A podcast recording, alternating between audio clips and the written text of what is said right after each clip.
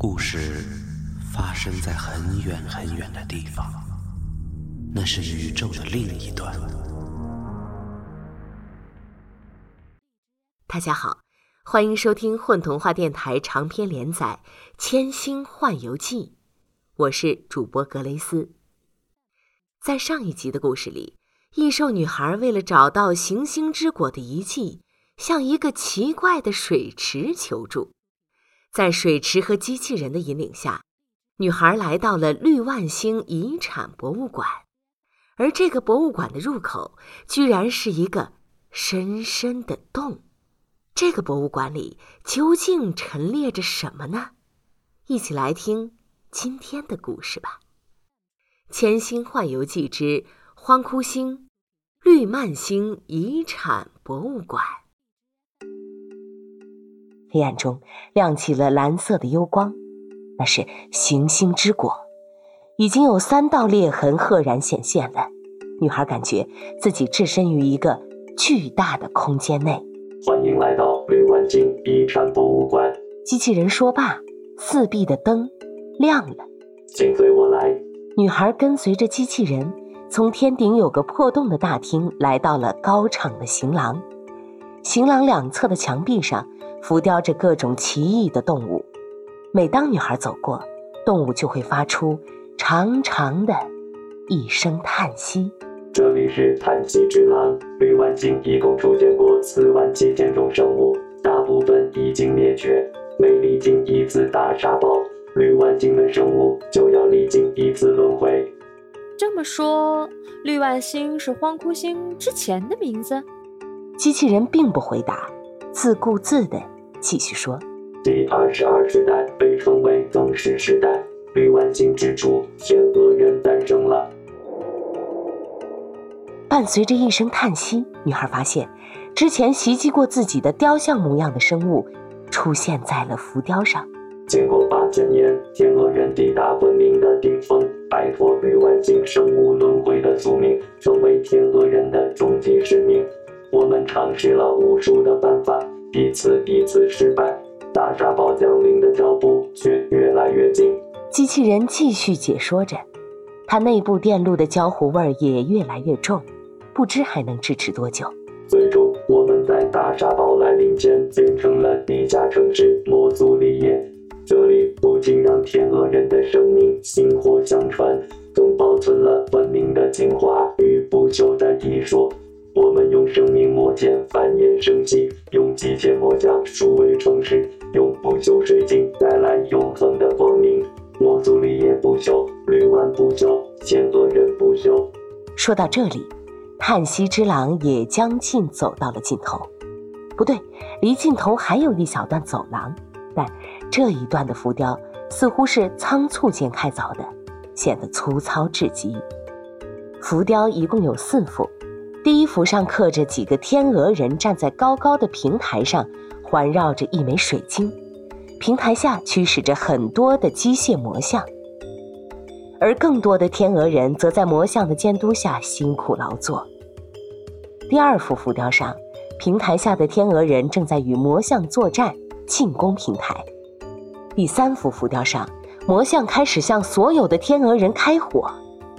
最后一幅浮雕刻得尤为草率，似乎有一些天鹅人顺着一条秘密通道逃出了地下城市。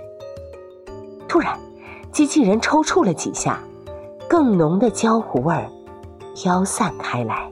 任务切换数据完成，咱们人模式启动，扫描访客，碳基生命体允许通过。机器人一边开启着行廊尽头的门，一边说：离开这里，地下的黑暗使人疯狂，谁能看见天空的地方，有天空就有希望。随着门栓滑落的声音，一扇厚重的钢铁大门打开了。机器人也于此时耗尽了全部的能量，所有的指示灯都熄灭，一动不动，只有它的影子随着缓缓开启的门，在叹息行廊上越来越长。一股阴风迎面吹了过来，风里全是灰烬。女孩用斗篷捂住了口鼻，眯起眼睛，发现有六团红光正对着自己。渐渐的，一个高大的轮廓出现在了眼前，是一个巨大的机械魔像。和缆车上看到的不同，它有整整六条手臂，张开的指爪间是六团红光。驱动它的也并不是机械，而是三只活生生巨型的地底盲鼠，它们正张着满是獠牙的大嘴，狂吠着。糟了！女孩话音未落，六道灼眼的红光就爆射出来，轰一声碎石四溅，行廊的墙壁上就多了一个大洞。女孩就是滚到一边，一咕噜爬起来，朝着三只巨型盲鼠吐出一口绿烟。尚离很远，盲鼠就仿佛嗅到了什么，疯狂吠叫着开始互相撕咬，插入它们头部的电极滋啦滋啦闪着电光。驾驭盲鼠的魔像也被这些发狂的野兽弄得摇摇晃晃，像个巨大的不倒翁一样。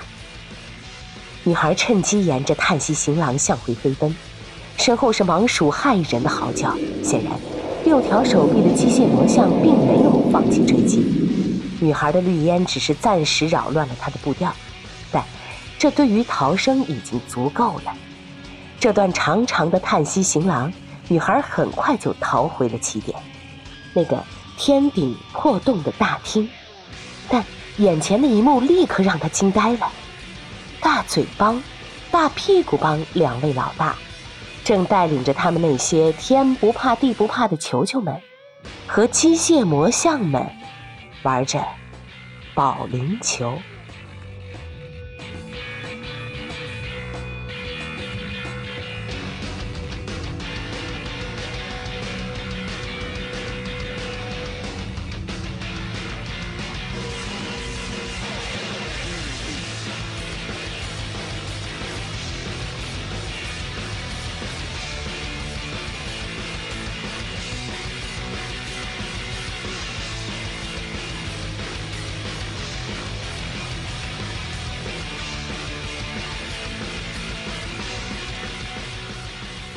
大家好，我是大洋鲸，在本期故事里面扮演的角色是呼蚁。大家好，我是吴宇森，故事里的许愿池。大家好，我是况且况且，在故事里面扮演的人物是机器人。